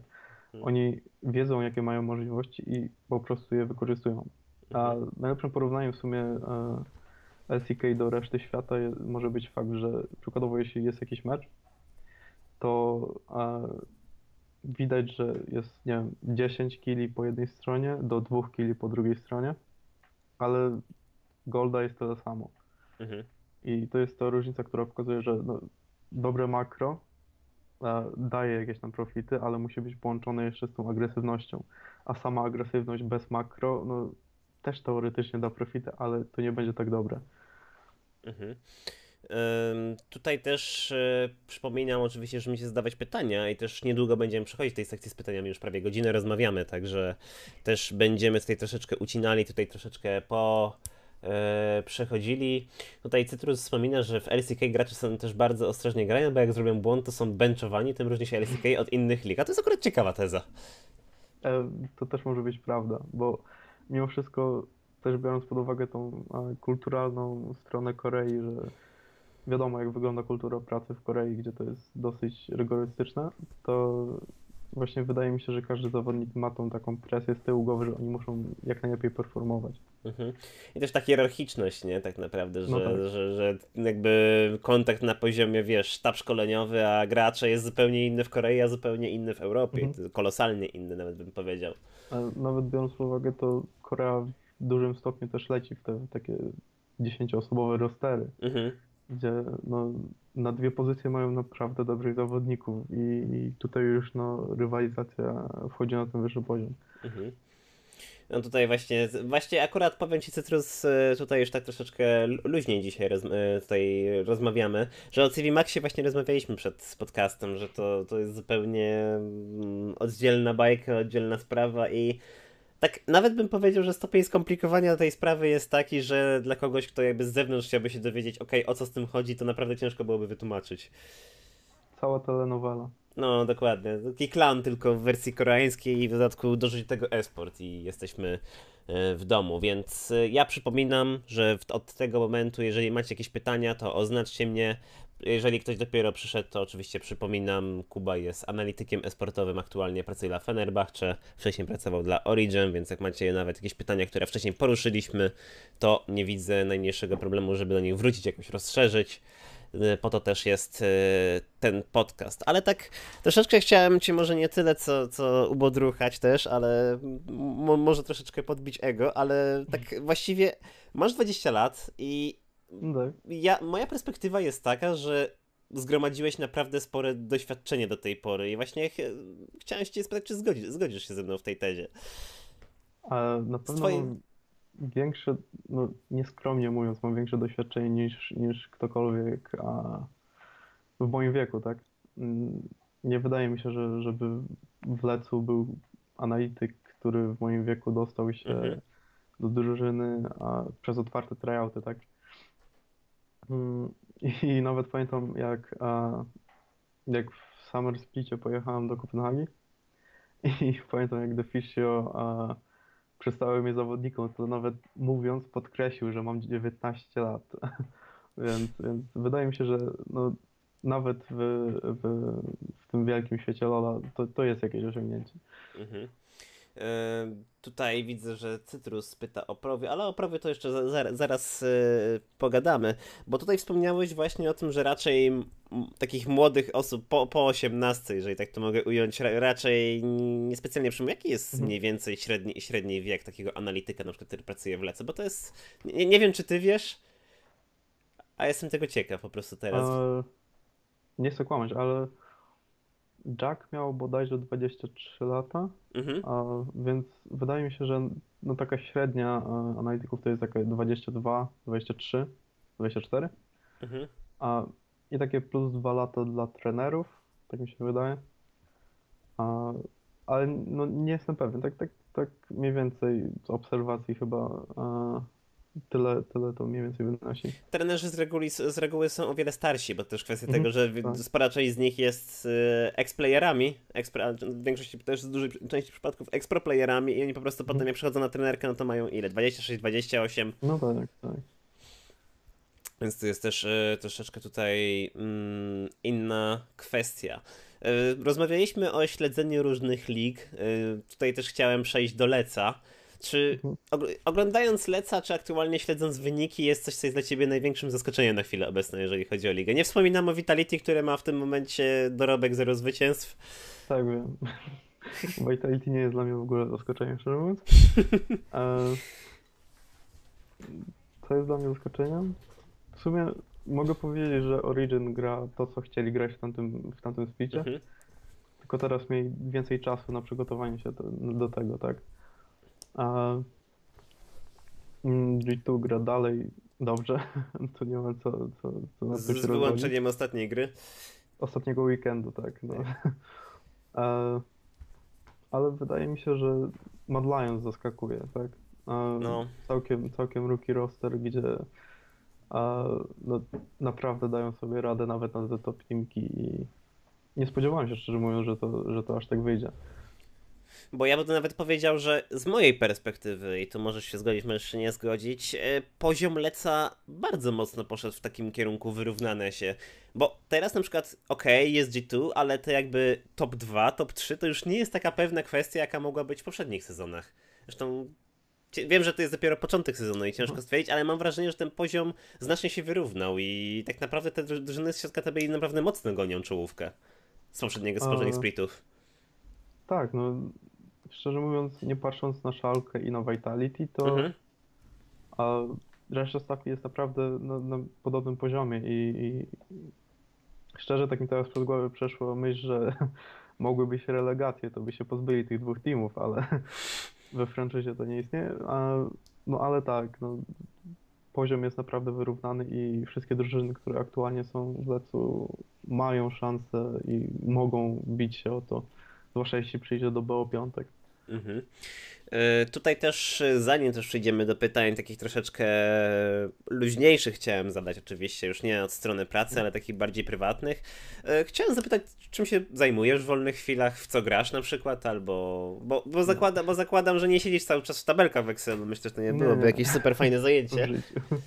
A, no, szczerze mówiąc, a, nie mam jakoś tam ulubionej gry poza LoLem, bo w sumie od, LoLa się trzymam od dobrych pięciu lat. Mhm. A więc, no poza tym może Minecraft, czy, czy jakaś wyścigówka, czy coś takiego dla odstresowania i odmurzenia. A poza tym po prostu spotykam się ze znajomymi i jakoś tam dzielę swój czas na, na te obowiązki, które są dosyć luźne, bo mimo wszystko po tym czasie już potrafię, potrafię sobie wypra- wy, wypracować jakąś tam a, stałą formułę pracy, gdzie znajduję czas już na wszystko. Mhm. Czyli właściwie nie ma już czegoś takiego, że praca zabiera ci tyle czasu z życia prywatnego, że nie masz czasu dla samego siebie. No nie, nie. Właśnie nauczyłem się, że no mimo wszystko jestem w stanie tak pracować, żeby e, dać sobie jeszcze chwilę na odpoczynek, czy na jakieś tam inne obowiązki, które mimo wszystko jeszcze mam. Mhm. No też myślę, że jest jedna kwestia, o której warto wspomnieć, e, a myślę, że dla niektórych nie może być aż tak e, klarowna czy oczywista. Jako aktualnie pracujący jako analityk esportowy jesteś bez problemu w stanie się utrzymać, jeżeli chodzi o kwestie finansowe. E, tak, tylko mm, mówimy z perspektywy a, drużyny zagranicznej, tak. Mhm, bo, bo rozumiem, że gdyby to było w Polsce, to nie byłoby tak kolorowo. No raczej nie, tak mi się wydaje, że raczej nie, bo mimo wszystko z zagranicy jeszcze dochodzi to przewalutowanie, tak. No, No bo mimo wszystko te kontrakty są, nie są podpisywane na złotówki i są e, dosyć przyjemne. no też mówimy o sytuacji, że pracujesz zdalnie, zarabiasz Tak. jakby zagraniczną stawkę, a mieszkasz w Polsce, więc to jest Tak, w ogóle tak, tak, też dokładnie. Inna kwestia. Tutaj Cytrus się śmieje, że można to nazwać wolontariatem, ale w wielu przypadkach myślę, że tak jest. I zresztą to już wracamy do wcześniejszej myśli, że na początku zebrać doświadczenie, ludzie się na tym No nie tak. skupiają, a to też taki trochę konflikt interesu powstaje, bo też ludzie jedni chcą zarobić i tak to doświadczenie, to zebranie tego doświadczenia nie do końca jest tym priorytetem, na który powinni Ale właśnie to uwagę. jest też ten problem, że część osób już nie jest w tak młodym wieku, że może sobie pozwolić, żeby to było Mhm. hobby, tak. A ja miałem tą, to, że byłem jeszcze uczniem, więc ja sobie mogłem to powiedzieć, że no, to będzie moje hobby, wieczorami sobie będę siadał i to robił i nie będę miał żadnego problemu z tym. Jeśli, nie, jeśli mi nie wyjdzie, to zrezygnuję, jeśli mi nie wyjdzie do końca szkoły, tak. A wyszło i po prostu, no teraz już nie mam tego problemu. Mhm. E, Tutaj było jedno pytanie, które wcześniej Cytrus zadał i tak już powoli będę przechodził do tych pytań od tej ludzi z czatu. E, Ja spytam o Prowiu, jak co podcast, korzystasz, na co zwracacie uwagę używając tego w pracy? E, Korzystałem, ale to było w Summer Splicie. E, Aktualnie nie korzystam, bo teoretycznie mi się nie przydaje No tak. analityka, tak. Ale, ale wtedy dawało dosyć dużo, bo było widać naprawdę e, dużo rzeczy z perspektywy gracza. Mhm. I przykładowo pamiętam jedną rzecz, którą zauważyłem, że e, Maxwell za każdym razem, kiedy schodził gdzieś tam e, na, do side'u, zawsze pingował wave, na którym chciał przykładowo zgankować albo zdejmować. O, I przykładowo nie zobaczyłbym tego e, gdzieś poza tym, ale tutaj widziałem, że Maxwell przesuwał kamerkę i po prostu pingował. Więc e, Preview naprawdę dużo daje, bo widzimy to z perspektywy graczy, widzimy ich typowe zachowania, tak? mhm. No to ciekawa kwestia. Ja jakoś właśnie tak z, z reguły siedzimy, pracujemy, ale w ferworze pracy nie zauważamy niestety takich rzeczy często. E, Mitz pyta ciebie o, właściwie dwa pytania mam, więc przejdziemy najpierw do pierwszego. Czy jakie cechy według ciebie ma mieć dobry analityk? E, Pewność siebie. Pewność mówiłem. siebie, to wspomnieliśmy, to, tak, to jest no. podstawa. A kreatywność i na pewno musi, musi szybko, nie szybko, ale musi myśleć o wielu scenariuszach naraz, tak? Mhm. Bo mimo wszystko, jeśli, jeśli, jeśli jesteś analitykiem, to nie tylko szukasz, e, to nie tylko szukasz jakichś tam patternów, ale też szukasz rozwiązań, bo mimo wszystko jesteś osobą, która zna przeciwną drużynę przykładowo, albo zna grę i potrafi jakoś tam kreatywnie wymyślić coś i jakiś sposób, w którym można wykorzystać lukę, czy zmianę, czy, czy cokolwiek innego. Mhm.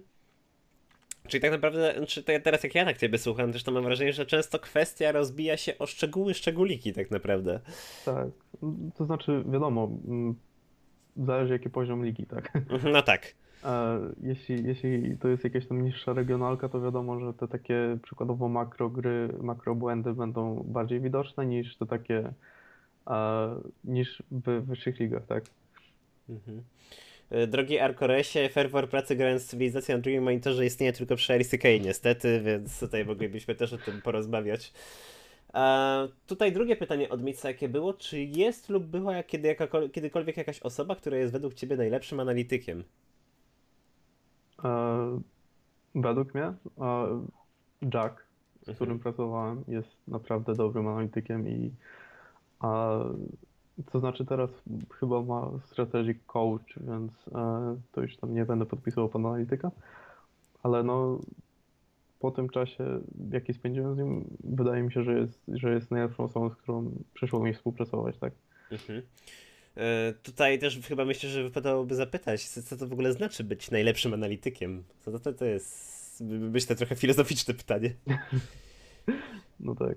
A, ale wydaje mi się, że, że, że chodzi o to, że według mnie najlepszy analityk to po prostu ten, który potrafi w swojej roli być tak dobrym, że po prostu jest w stanie dać drużynie tyle, ile po prostu nie, nie jest w stanie dać a, nawet sztab trzech analityków, tak? Mhm. Gdzie pokrywa swoją wiedzę tym, co tworzy, czyli dokumentami i po prostu jest, jest w stanie e, uczyć. Mhm. Tutaj Cytrus też ma takie trochę śmieszkowe pytanie, ale myślę, że warte uwagi. Mam zajebiste pytanie, myślisz, że Forgiven was the reason? Tak. E, Forgivena nie powinno być w lecu. Nie, nie w tym roku. A to, znaczy, jeśli byłby rok temu, to tam, gdyby nie przerwa wojskowa, mógłby być. A po przerwie wojskowej wydaje mi się, że nie. Ale masz takie wrażenie, że on odstaje, jeżeli chodzi. Bo już nie mówimy o sferze mentalnej, czy podejściu do niektórych No rzeczy. właśnie- Plot, plotki. W dużym stopniu chodzi o to podejście, że mimo wszystko ten skład nie miał prawa istnieć i jakoś tam przejść, bo e, Forgiven ma ego i Forgiven e, nie jest już na takim stopniu mechanicznym, tak mi się wydaje, na jakim był kiedyś tam. Bo to właśnie też ja chciałem się skupić, że okej, może umiejętnościami by jakoś odstawał.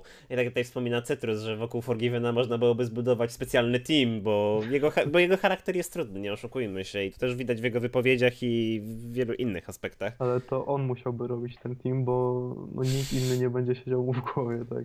No nie. Zresztą mm, tutaj już też y, kończąc trochę ten temat, zahaczając tutaj też o pewne rzeczy, myślę, że w momencie, kiedy zawodnik pisze na Twitterze, że drużyna nie, nie ma chęci, żeby rozwijać się i wygrywać mecze, tutaj to mogą trochę przeinaczyć, ale mniej więcej taki był kontekst wypowiedzi Forgivena, no to możecie sobie pomyśleć mniej więcej, co się, co się może dziać w tle. Więc no jak ja słyszycie... słyszałem pewne sprawy, które się tam działy, więc mam, mam świadomość tego i no powiem, że to po prostu Forgiven przesadza, tak? I raczej siadło mu na, na głowę to, że, że no, przegrywali dosyć dużo. Hmm.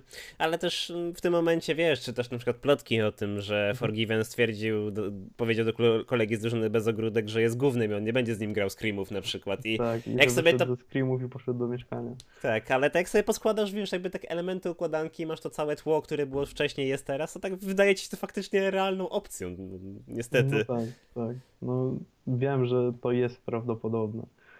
Mhm. Tutaj jeszcze Cytrus podpytał, dlaczego w NA pikują tego tam Kencha non-stop? Useless Champ w ciemno. Czy Useless? Nie wiem. Tutaj jakby też ja, by, ja bym się mo może wypowiedział, ja jestem ciekaw twojego zdania, Kuba. Mm, to znaczy tam Kench nie jest top tier i... No nie. Mm, nie rozumiem do końca Purity na tym piku, bo Wiem, że nawet jakieś niestandardowe supporty są lepsze od Tom Kencha w tym momencie i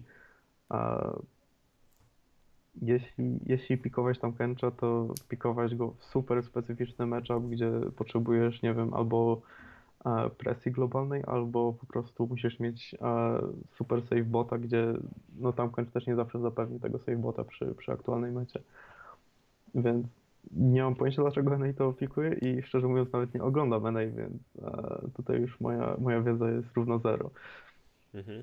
Znaczy, nie wiem, ja mam taką perspektywę, że przynajmniej jak ja pamiętam jeszcze stare czasy na zasadzie ok, ułóżmy draftik albo zanalizujmy to, co się dzieje, to tam Kencha jak już to widzę gdzieś tam w kompozycji, gdzie jest jakiś hypercarry i faktycznie jest jakiś mocny all-in potencjalny na, no tak. na danego gracza. To jest jedyne zastosowanie, jakie widzę. Natomiast czy go priorytetyzują, to tego nie wiem, bo ja przy, ani przy LCS nie miałem zbyt dużo dyżurów, ani specjalnie nie oglądałem, więc też ciężko mi się wypowiedzieć. No. Ja unikam tej ligi jak ognia, więc e, też się nie będę wypowiadał. A czemu? Wolę, wolę nie mówić a, źle na temat rzeczy, o których nie mam pojęcia, tak? No, w sumie racja. E, tutaj tak patrzymy, jeszcze, patrzę jeszcze na pytania. E, zarazek ma też e, ciekawą kwestię, którą chciałbym zapytać. Ile zajęła Ci najdłuższa analiza? W kontekście przygotowania, w kontekście. Myślę, że to jest takie bardzo ogólne pytanie, więc jakby, jakby tutaj dobór kryteriów zostawiam Tobie. No, najdłuższa nie mogła być najdłuższa, to znaczy jeśli przygotowuję analizę, przygotowuję ją w okresie tygodnia przerwy. Więc, e, bo różnica pomiędzy e, meczami to tydzień. Więc staram się jak najszybciej, żeby też drużyna miała, więc e, miała jak najszybciej i mogła przykładowo na screamach raz zagrać jakoś tam pod ten scouting, że wiedzą, wiedzą co, na co mniej więcej się przygotować. Mhm. Mm, a jeśli chodzi o najdłuższą, w sensie najdłuższą w ilości slajdów przykładowo, Szczerze mówiąc nie pamiętam, ale to było pewnie z 20 parę slajdów. No kurde. Nieźle. A drugie pytanie, jakie zadał Zarazek, jakiś mecz, który zapamiętałeś z powodu największej liczby błędów twoich podopiecznych lub przeciwników? Mm. Oj, to, to musiałbyś archeo odkopać całkiem mocne. No tak, tak, tak. E, wydaje mi się, że e, finały Spring e, takie najbardziej, co mnie zaskoczyło, zabolało, to, to e, finały Spring Speed LED w tamtym roku e, i Funnel od G2. A, tak. to, to mnie tak naprawdę zabolało i, i zaskoczyło, bo nie miałam pojęcia, że oni mogą to wyciągnąć. Myślę, że nikt wtedy nie miał pojęcia tak naprawdę. No tak, to, tak, było takie totalnie. E, tutaj Zarazek też chciał doprecyzować, że bardziej chodzi mu o. Bardziej chodzi mi względem czasu, ile poświęcił. Aha, no to, to, to zazwyczaj jeśli mamy dwa, dwa mecze na weekend, to no, powiedzmy 2-3 dni maksymalnie na, na scouting. Mhm. i to tak zazwyczaj się tego staram trzymać. Czyli 2-3 na scouting jednego meczu i kolejne 2-3 na mhm. scouting drugiego mhm. meczu. Tak, tak, tak. No kurczę, tak całkiem nie wiem, mam, mam, czy teraz właściwie jest też, też jestem ciekaw, jak to sobie czasowo rozbijasz na dni. Czy to jest tak, że czasami na ostatni dzień nadganiasz, żeby zrobić, czy tak mniej więcej średnio, ile ci w ciągu dnia właśnie ta praca, ci ta praca zajmuje po prostu, tak, tak plus minus. A też zależy od tego, czy, czy są screamy, czy, czy mogę być na screamach, tak, bo mhm. E, nie zawsze jest miejsce w spectate, w spectate więc zazwyczaj to tak, wiesz, siądę sobie, kiedy będę czuł, mhm. kiedy jakoś tam e, jest przykładowo po LCK, czy, czy jakoś tam nie, nie, nie mam tych takich obowiązków, które muszę zrobić poza, poza pracą. I po prostu po jakimś czasie to się staje takim, takie, nie, nie chcę mówić, że monotonne, ale takie że siadam i robię to, co miałem robić. Nie jest dla mnie to ani męczące, ani jakoś tam e, czasochłonne, więc e, wydaje mi się, że, że to, to nie ma jakiegoś tam większego znaczenia kiedy i, i w jakim momencie. Mhm. E, tutaj przypominam też oczywiście tym, którzy dopiero przyszli albo są tu na koniec, że jeżeli chcecie zadać jeszcze jakieś pytania, to jest właśnie idealny moment. Ja tu jeszcze mam parę pytań swoich, które chciałbym zadać Kubie, ale oczywiście wasze są jak najbardziej mile widziane. Też macie prawo głosu. To tutaj nie, ma, nie mamy już chciałem powiedzieć o innym. Tutaj nie mamy komunizmu, także spokojnie możecie zadawać pytania. E, ja natomiast też jestem ciekaw, to jest takie troszeczkę pytanie standardowe, bym powiedział, bo zadaję je wielu osobom, które są tutaj gośćmi, ale myślę, że ciebie też jak najbardziej wypada zapytać. Bo zacząłeś, też masz taką ciekawą perspektywę, że zacząłeś właściwie jak jeszcze byłeś w szkole. Mhm. I też jestem ciekaw na przykład reakcji twoich najbliższych, czy najbliższych, czy rodziny właśnie na to, że no mamo, tato, czy nie wiem, no słuchajcie, mam 17 lat, jestem analitykiem e, e-sportowym i to jest to, co chciałbym robić. No, szczerze mówiąc nie, to wtedy było bardziej takie, że no siedzę sobie, robię sobie to, co robię w swoim pokoju i wieczorami jakoś tam się tym zajmuję, tak? Ze szkołą nigdy nie miałem problemów, bo ze szkołą, w szkole zazwyczaj e, po prostu większość rzeczy rozumiałem i mhm. nie były dla mnie problematyczne. A więc po szkole jakoś tam bardziej się poświęcałem temu lolowi. Mm. A reakcja bliskich, no do momentu Origin to było takie dosyć niechętne. Mhm. A uważali to bardziej za marnowanie czasu, tak? O bo też nie było ani zysków, ani nie było jakichś tam widocznych efektów, więc e, to zawsze było takie, że mm, no fajnie, że masz hobby, ale może, może czas dorosnąć i przestać, przestać się tym zajmować, tak? A aktualnie to jest dosyć respektowane i, i nie ma z tym żadnego problemu. Czy, czy, czy musiałeś udowodnić hejter, hejterom, że się mylą? tak, dokładnie. To, to było coś w tym stylu. Mhm. No, to jest ciekawa kwestia, ale takie, to tak, nie wiem, no, no, brzmi, no brzmi jakbyś niestety tego wsparcia takiego za, za, za dużo nie otrzymywał w tym aspekcie. W sensie zawsze miałem, miałem z tyłu głowy to, że no, będąc analitykiem reprezentuję samego siebie, tak? Mhm. I tutaj już nie mogę się tłumaczyć czymś, że no, nie wiem, nie mam wsparcia, czy a, no, coś, coś z czymś nie daję rady, tak?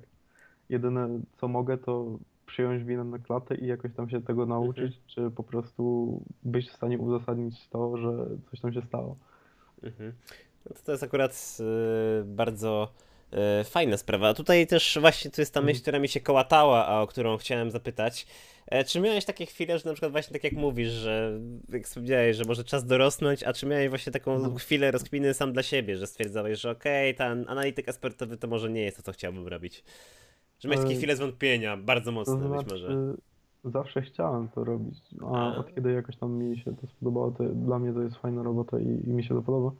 A, a wydaje mi się, że, że takimi największymi momentami dla większości osób, które jakoś tam działają w tej branży jest off-season, mhm. kiedy czasami nie ma ofert, czasami jakoś tam są te takie dni pustki. I wtedy do głowy się zaczyna e, wbijać milion myśli, czy, czy to może to, czy czas przerwać, czy, e, czy jednak jeszcze ten jeden split, czy rok będzie.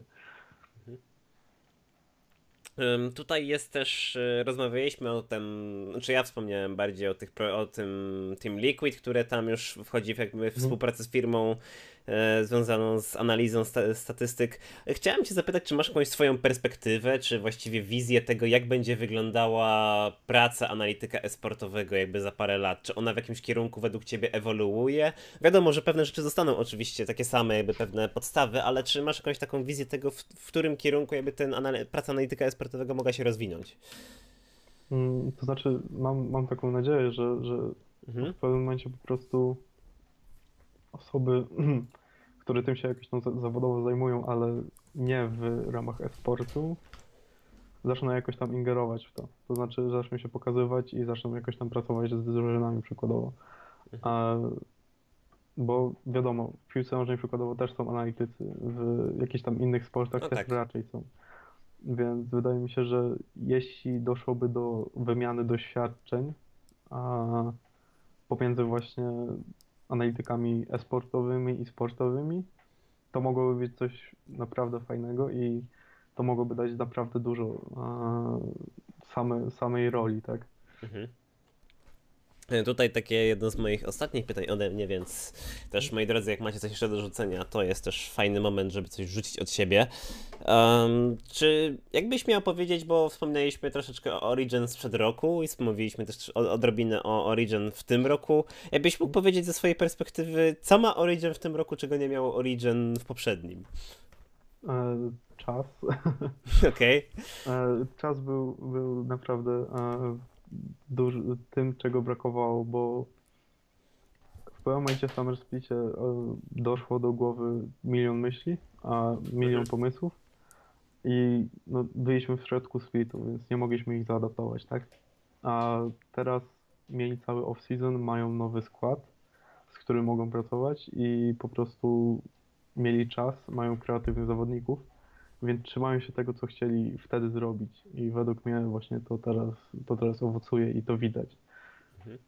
Bo teraz tak, jak mówisz o tym, to mam wrażenie, że jak pracowałeś jako analityk y, w Origin, to było takie trochę wariatkowo przynajmniej, tak jak teraz, to tak y, o, nie, pod kątem czasowym. Nie było wariatkowo, tylko a, ciężko było się zaadaptować tak, tak wiesz, tak z buta. No wiadomo. A, no, no, a bo też do Kopenhagi poleciałem w sumie w trzecim tygodniu, mhm.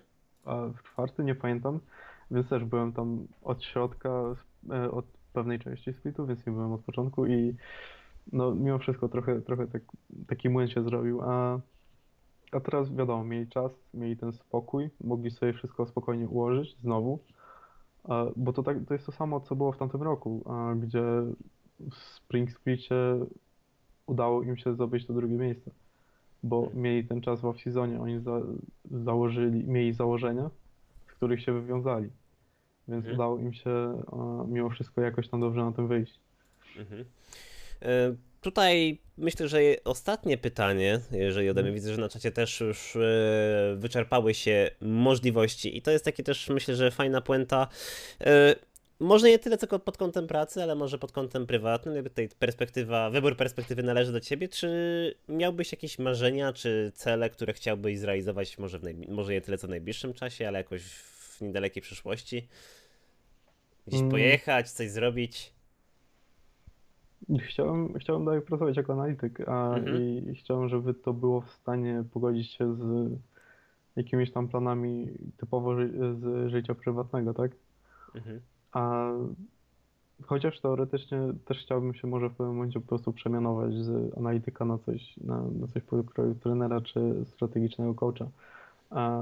Ale to są jakieś tam dalsze plany, tak? A aktualnie nie patrzę aż tak w przyszłość, bo teraz też mam dosyć sporo obowiązków i, mhm. nie chcę się jakby póki co przebijać ty, tymi perspektywami. Czaję, czyli raczej jesteś po prostu typem człowieka, który e, skupia się na tym, co jest aktualnie. No tak, tak.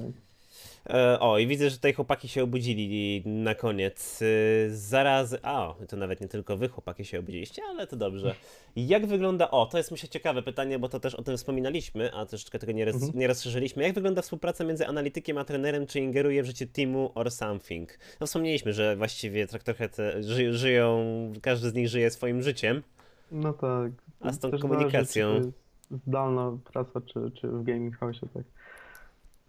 Bo jeśli, jeśli to jest zdalne, to no, ma się głównie kontakt z trenerem i e, ciężko jest zgrać to tak, żeby osoba, która jest kilkaset kilometrów dalej, miała taki sam realny wpływ jak osoba, która stoi obok. Więc e, to, to jest ta różnica. Mhm. E, tutaj Pukier jeszcze się mm, pojawił. Teraz przeczytam na szybko Twoje pytanie, Pukier. Cześć Fryta, witam wszystkich nowo przybyłych.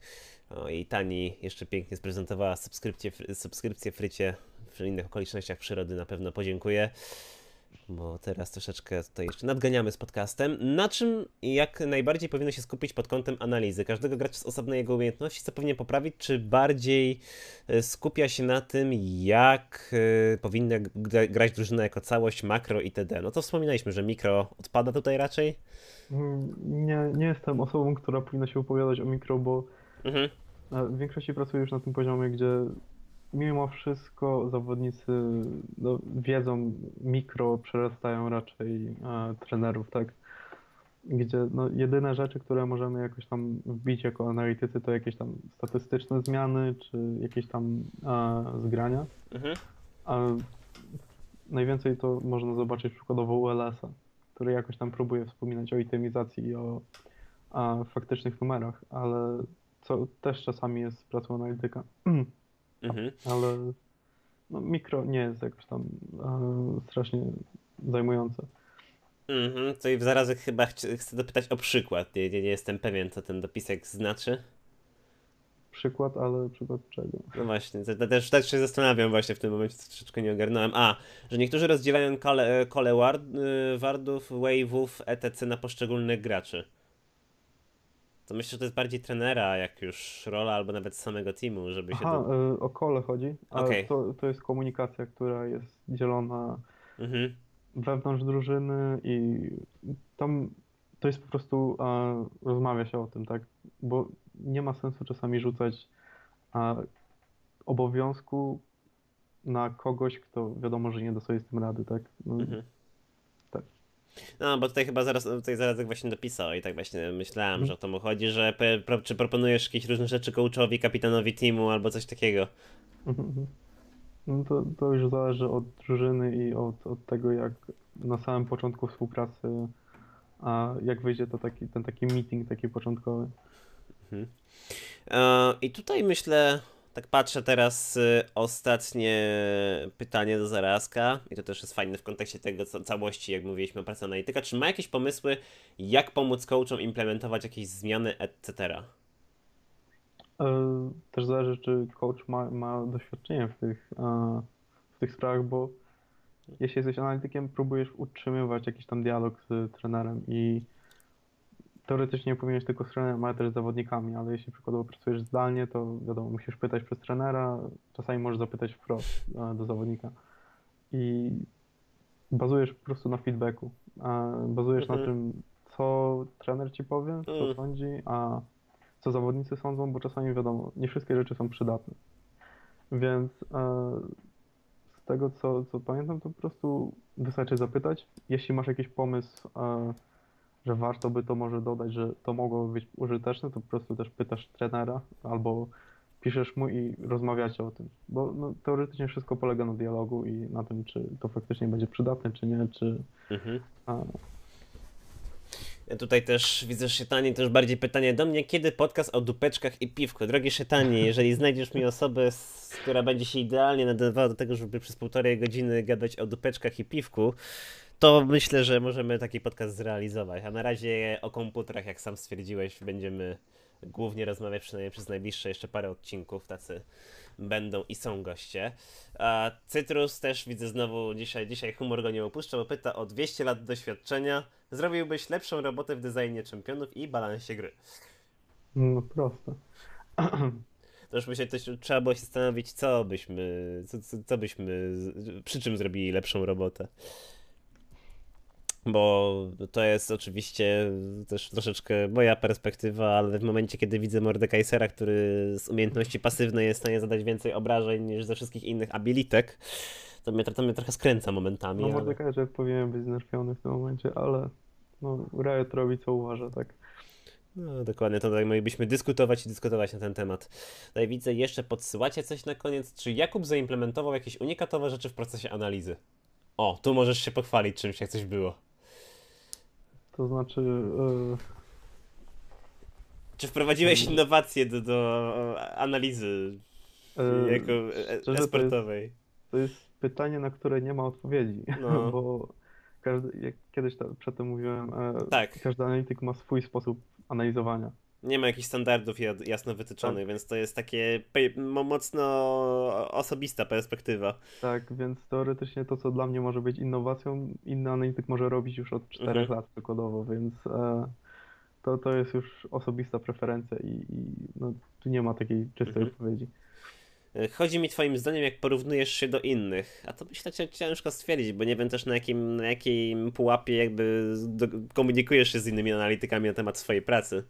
Myślę, że to nie jest też takie proste. Tu, tu też raczej, raczej ciężko, bo mimo wszystko nie ma czegoś takiego, nie dochodzi do wymian, bo teoretycznie e, osoby z obowiązanymi kontraktami nie mogą no tak. e, przedstawiać swoich dokumentów innym drużynom i innym osobom.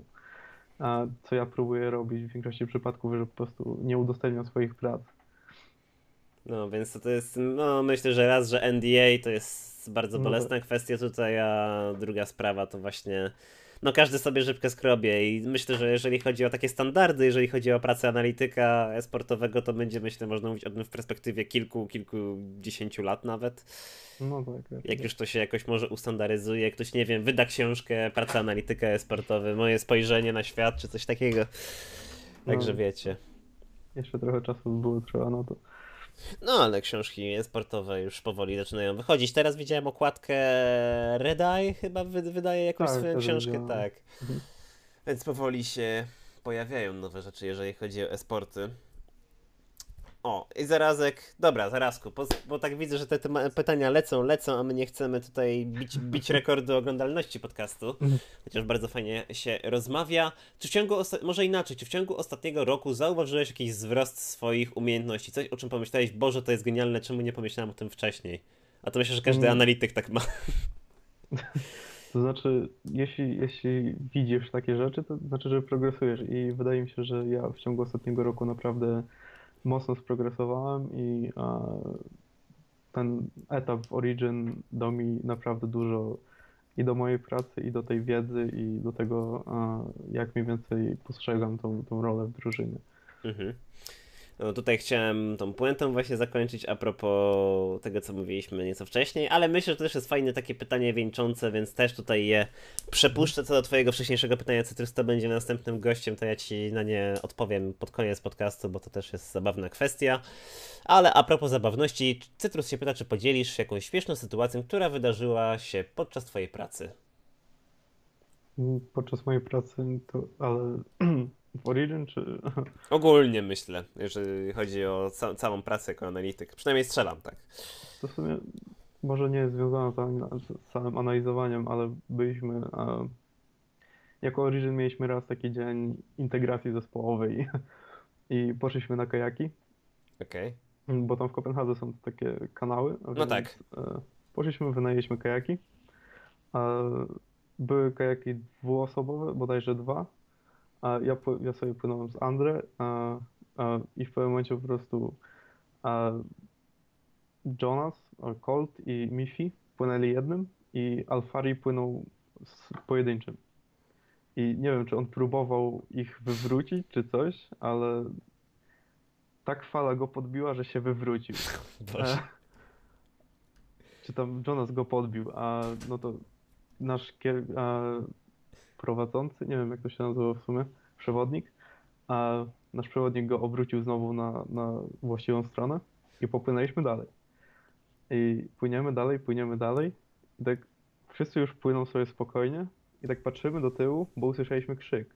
Okej. Okay. Okazało się, że Alfari znowu się wywalił, ale nikt nie wiedział jakim cudem. Okej. Okay. No, przyjemnie było, bo, bo no, kanały w Kopenhadze są naprawdę fajne i warto się wybrać na kajaki. A to mam nadzieję nie, nie jest tak jak y, na przykład w Wenecji, że. Bo w Wenecji na przykład jest ten problem, że, że kanały bardzo śmierdzą na przykład. Nie wiem jak to jest w Danii. Nie, nie, nie, nie. nie. Tam Tam wydaje mi się, że kanały ogólnie są chyba szersze niż w Mhm. Wenecji, ale nie wiem, nie byłem, więc, więc nie Tak. Nie, kajaki wydają się spoko, nie pływałem nigdy, ja też nie. Znaczy nie, raz chyba płynąłem, więc też bym się nie powiedział. W No Wenecji. właśnie tam był mój pierwszy raz pływa, pływanie na kajaku, więc e, dlatego płynąłem z Andre, i, ale wydaje mi się, że było w porządku. Dobrze, że jesteś przynajmniej ma kto mu powiedzieć, dlaczego się wywala. Myśl, my- myślę, że to, że tym zdaniem możemy, moi drodzy, powoli kończyć podcast. Też uważam, że kajaki są spoko, a to jest kwestia tego, co, co kto woli. Tak No. naprawdę. E, bo Tak myślę, że tym pięknym zdaniem od Trusa zakończymy ten podkaścik, moi drodzy. Półtorej godziny, nawet ponad półtorej godziny, nawet nie wiem kiedy to zaszło, zakończone. I naszym gościem był Jakub Kornecki, który jest analitykiem aktualnie w Fenerbahce, w tureckim Mm. zespole esportowym. Kuba, dziękuję w ogóle bardzo, że przyszedłeś na podcast.